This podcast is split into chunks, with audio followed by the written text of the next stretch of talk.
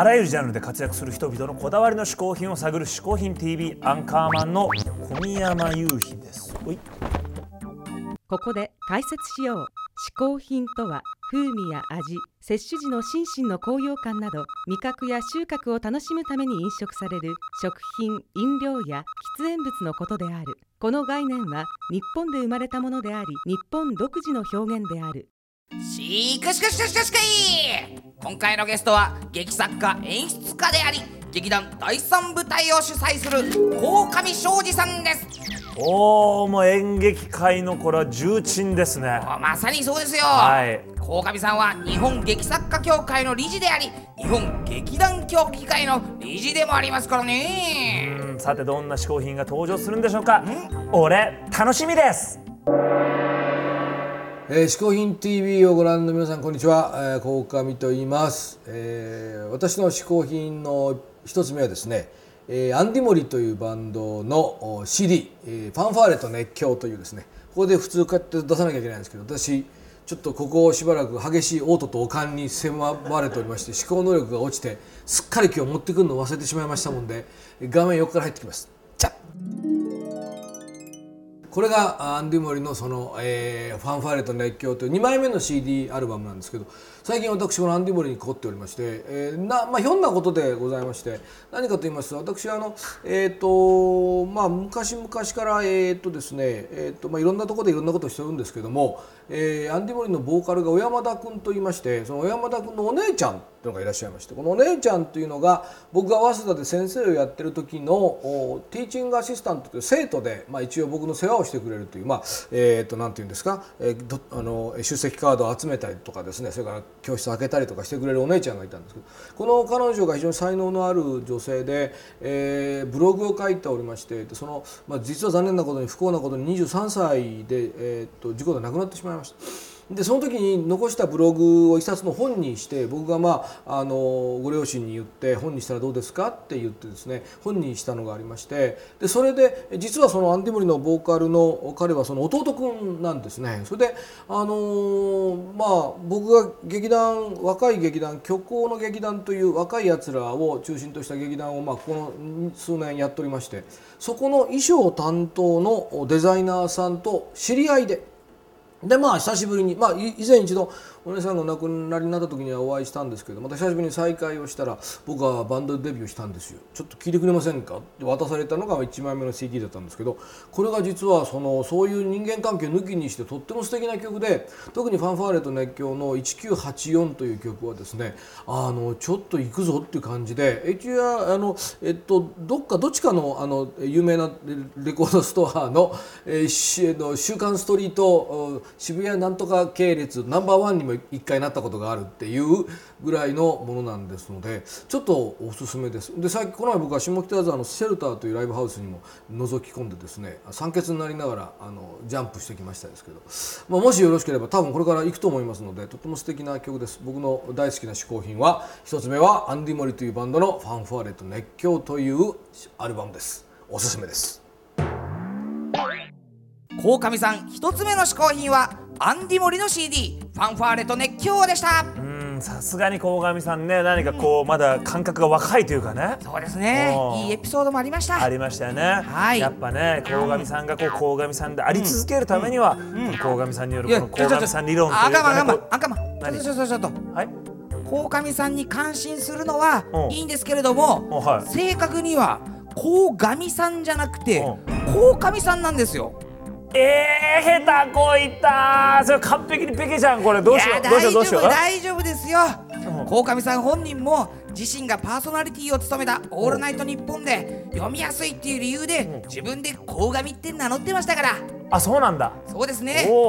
だからペケではないけどまあ三角ぐらいですかね、まあペケじゃなくて三角ということだこれよかったわ。そうなんですよ。ん安心したこれは。こんな風にね世の中には三角な読みを持つ漢字っていうのがあるんですよ。あるわけねえだろ。うちょっとご紹介してみましょう。まずはこれ。なんて読みますか？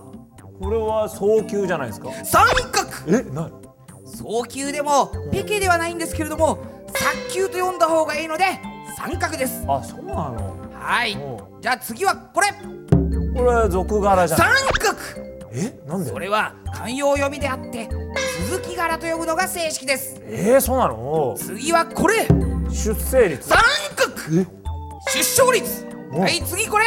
添付。三角。調布。次これ。消耗。証拠貪欲？体力捏造？絶捏造？像絶像じゃないの？絶像なんですさあ私の嗜好品2つ目はですね、まあ、手前味噌で申し訳ないんですけどこうリンダリンダという、まあ、僕の作演出の、まあ、音楽劇というふうに言われておりまして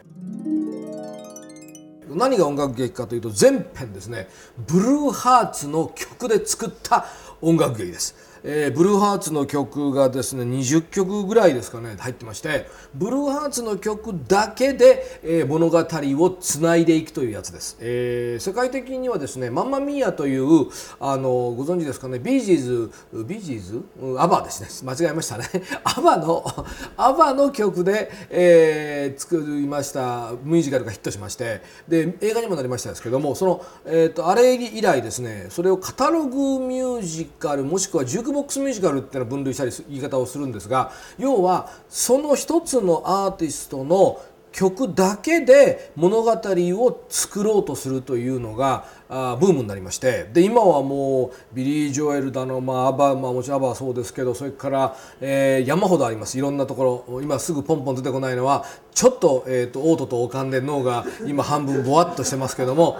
でもあの今はもう本当ブームになっております。で僕はそれをですねもう567年前ですかニューヨークでそのマンマミーアがオープンした時にすぐ見ましてこれだと思いまして。で僕にとってのその忘れがたいバンドは何だろうと思ったらこれはもうブルーハーツだろうということで。